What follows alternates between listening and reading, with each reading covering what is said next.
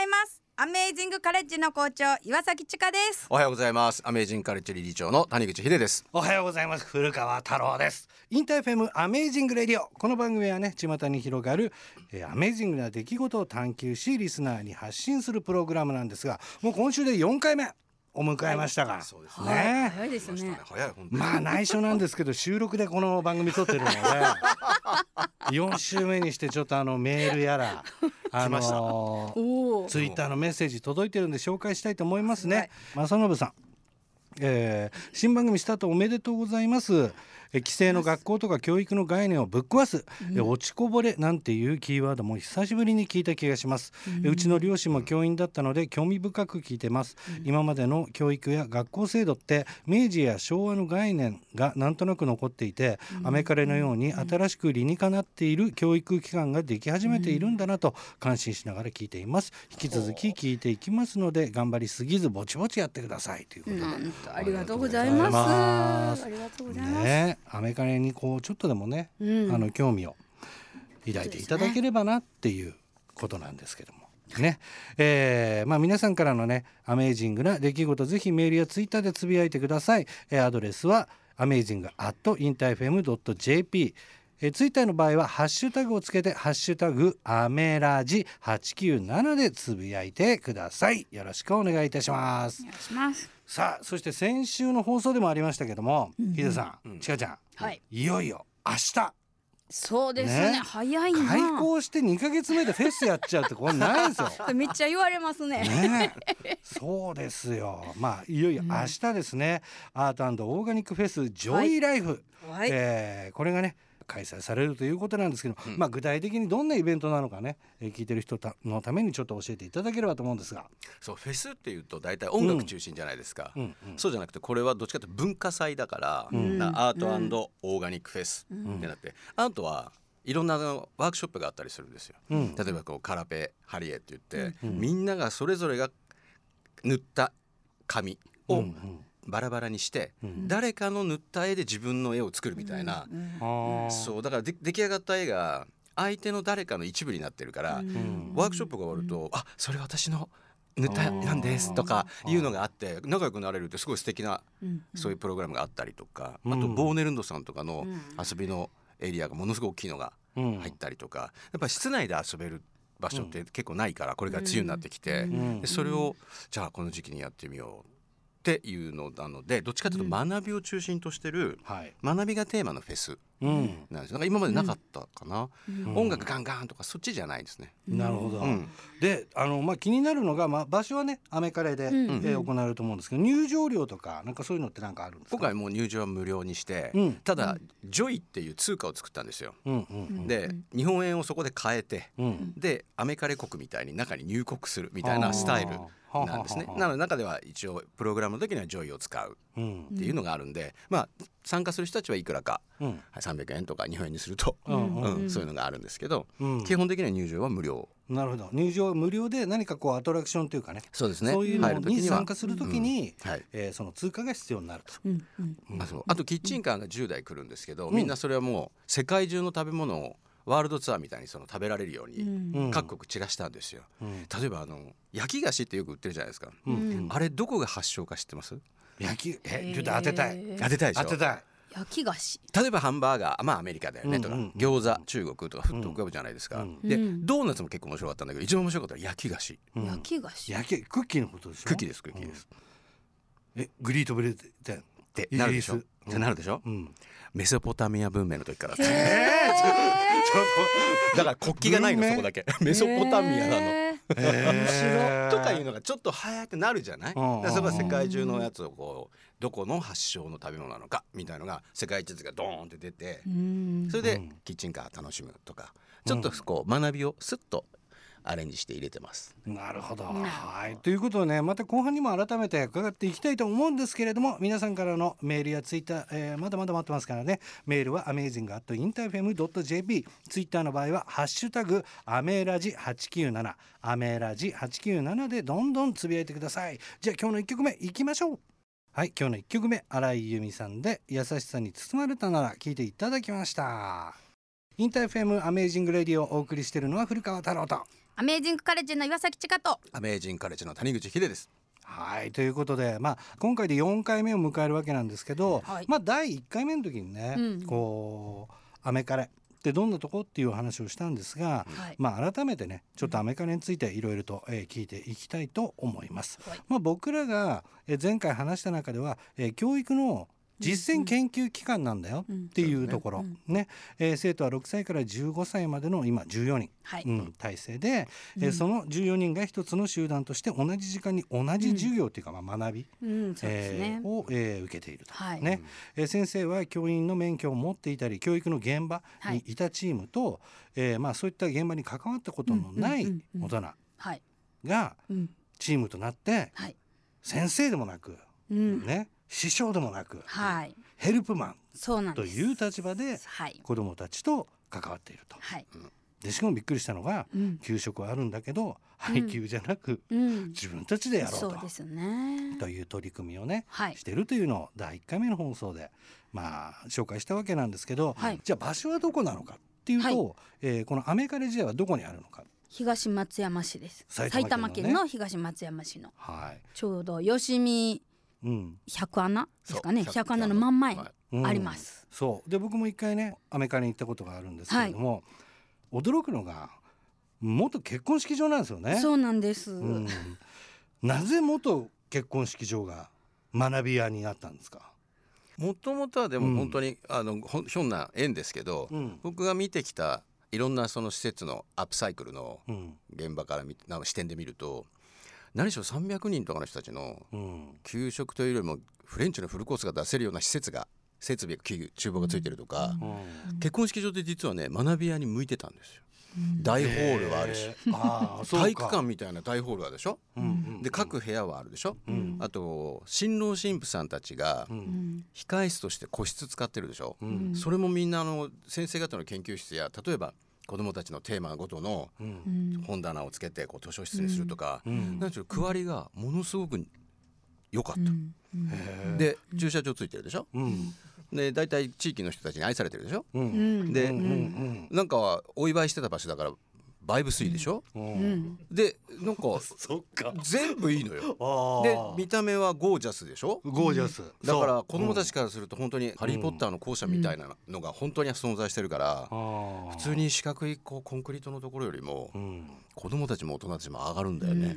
なるほどね、あとはねあのアメカレ気になってるけどっていうはい。親御さんの立場でいくと、はい。まあ、どんな授業をしてるのかっていうところあると思うんですよ、うん。まあ国語算数理科社会とかね、うん。はい。まあ、一般的に僕らがこうやってきたこと、はい。こういうことも教えてくれるのかみたいなところうん。が気になったりもすると思うんですけどその辺はどうなんですか、そうですね。まず基本的にうん。こちら側から与えるっていうような形ではやってないんですよね授業っていうものを。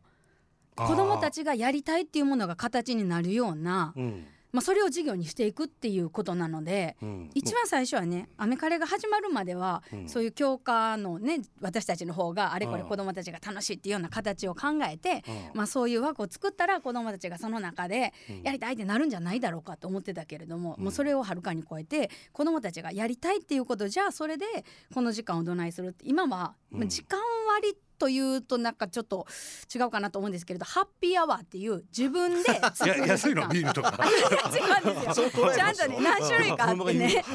ハッピーアワーっていうのは自分で一人でねうん。自分一人がやりたいことに没頭できる時間。うん。うん。でまたそれに対してヘルプマンアワーっていうのはヘルプマンの私たちがうん。やりたいっていうことをできる時間、まあ、これがいわゆる学校で言うと授業に当たるじゃないですか、ね。先生が高校さんする、私たち1個しかないんですよ1時間しか。うん。でそれをやってたら子供たちがヘルプマンアワーにやったら自分たちも欲しいわって言ってキッズアワーが始まったんですよ。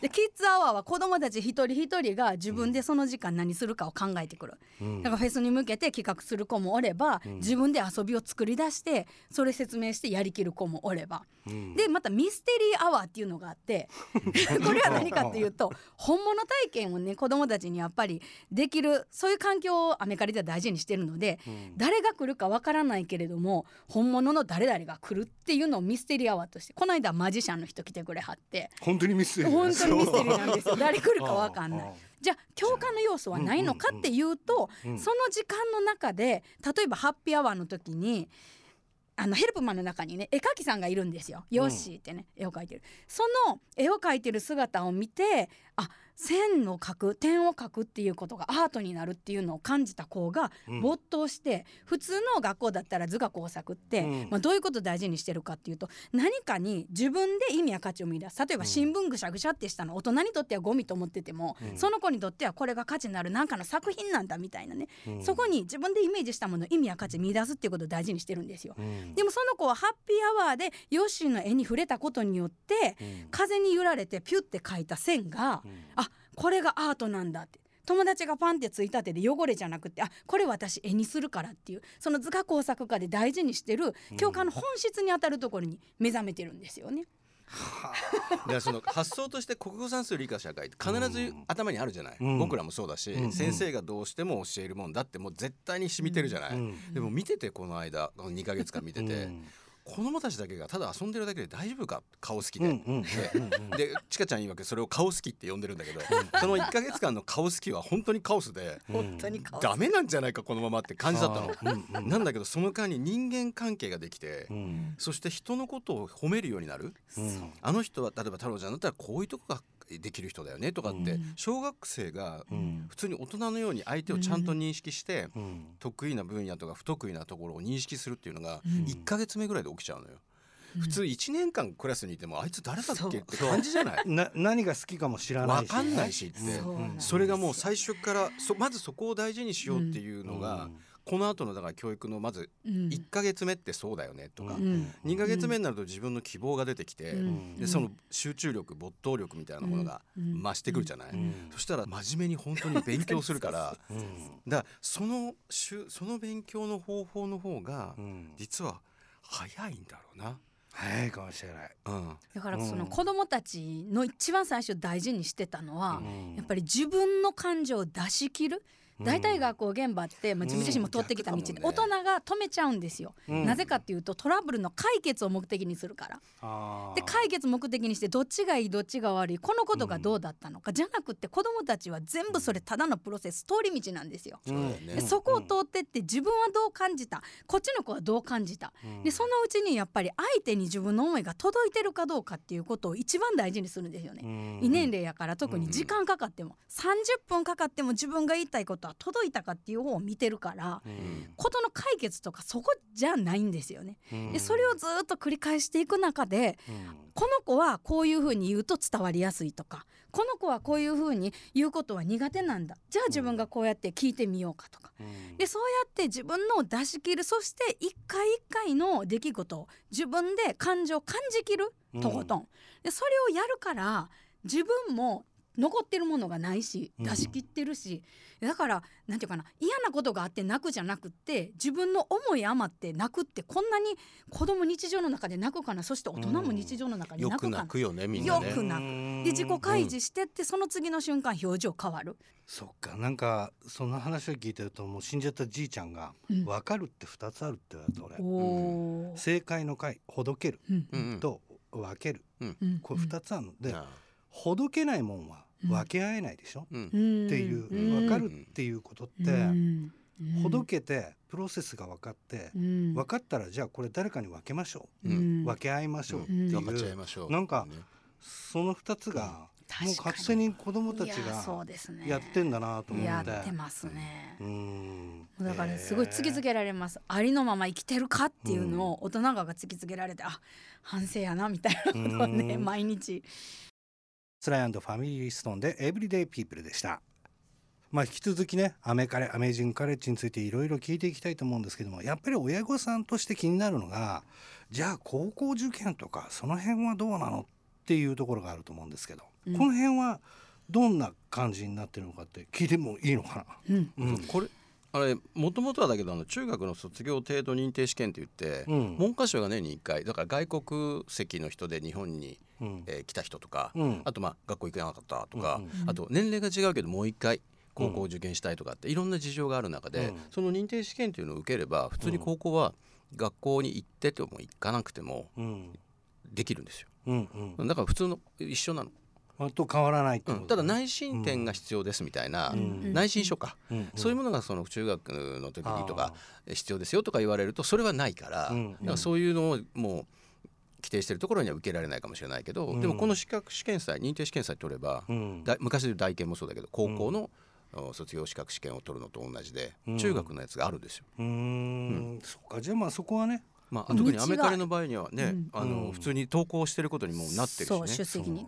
でさらにやっぱりその公立の今あるところにもこういうことに価値があるんじゃないかっていうところを私たち自身が働きかけていって、うん。その形ありきじゃなくってそっちも変えていく必要があるんじゃないかっていう働きかけをアメカレは今やっていってるとこなので、今現時点でどうかっていうのがうん。保証できるできないっていうようなうん。幅のもんじゃなくて新しい道をうん。じゃあその子供がここ受けられるようにっていうんやったら一緒に開拓していきましょうやっていうところを乗り出していってる場所かなっていう周りの学校の先生感じですね。交流がね校長先生たちも始まってるから。でやっぱり実際席を置いてる学校とか、教育委員会の方もうん。すごく興味持ってくださって、うん。一緒に学びたいですって言ってくださる方も多くて、ねやっぱり本当子どもの未来を考えてる大人って、うん。蓋開けてみたらいっぱいいるよなってそこがみんなつながれば、うん。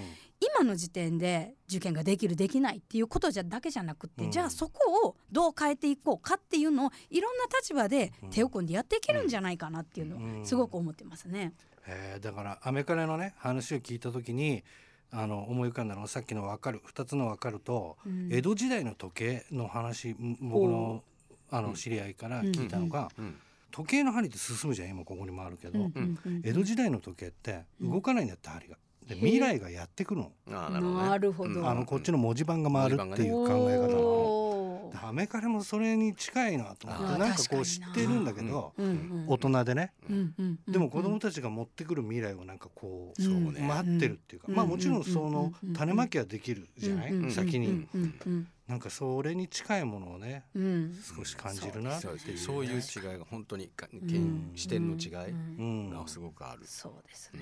はいということなんですがまあそんなアメカレでは実は明日ですね。はい。埼玉県東松山市にあるアメージングカレッジにてねアートオーガニックフェスジョイライフというね、フェスが開催されるということなんですけども改めてになりますがもうすぐですね。明日。明日です。うん、明日6月18日、えー場所は埼玉県東松山市にこの春開校したアメージングカレッジね、えーここで、えー何時からですか？10時からです。朝10時から、はい。うん、ということなので、えーどなたでも、えー入場できます中でね、えー経験することはちょっとその通貨を購入していただいたりするんですが、はい。ぜひチェックしていただきたいと思います。はい。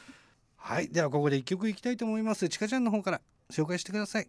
ちかちゃんの好きな曲だもんね。そうです。はい。じゃあカーペンターズの Top of the World お願いします。 InterFM Amazing Radio エンディングのお時間です。今日はね、ヒデさんとちかちゃんに改めていろんなお話伺うことできましたけれども、ね、盛り上がりすぎちゃったんで。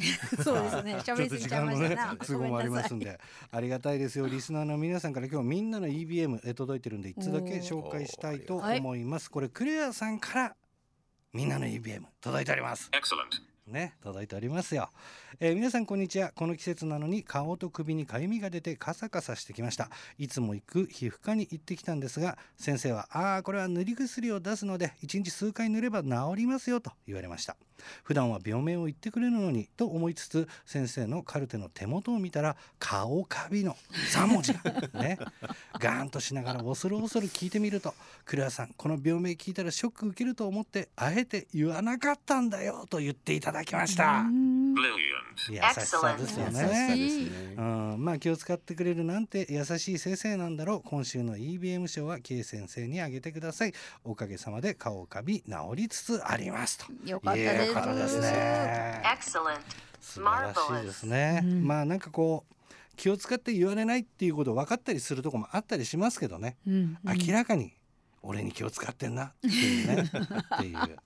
どうですか？ちかちゃんとか私全部顔に出ちゃいますね。言っちゃう。全部出ちゃう。隠せない。ね、それ大事ですよ。それ大事。ね、ということで、まあ、皆さんからの、えー素晴らしい素敵なエピソードはねみんなの EBM としてメールかツイッターで送ってくださいツイッターの場合は「ハッシュタグアメラジ897」ハッシュタグアメラジ897メールの場合はアメージングアットインターフェム .jp アメージングアットインターフェム .jp です、えーということで InterFM Amazing Radio ここまでのお相手は古川太郎と。アメージングカレッジの岩崎千佳と。アメージングカレッジの谷口秀でした。それでは皆さんアメージングな週末を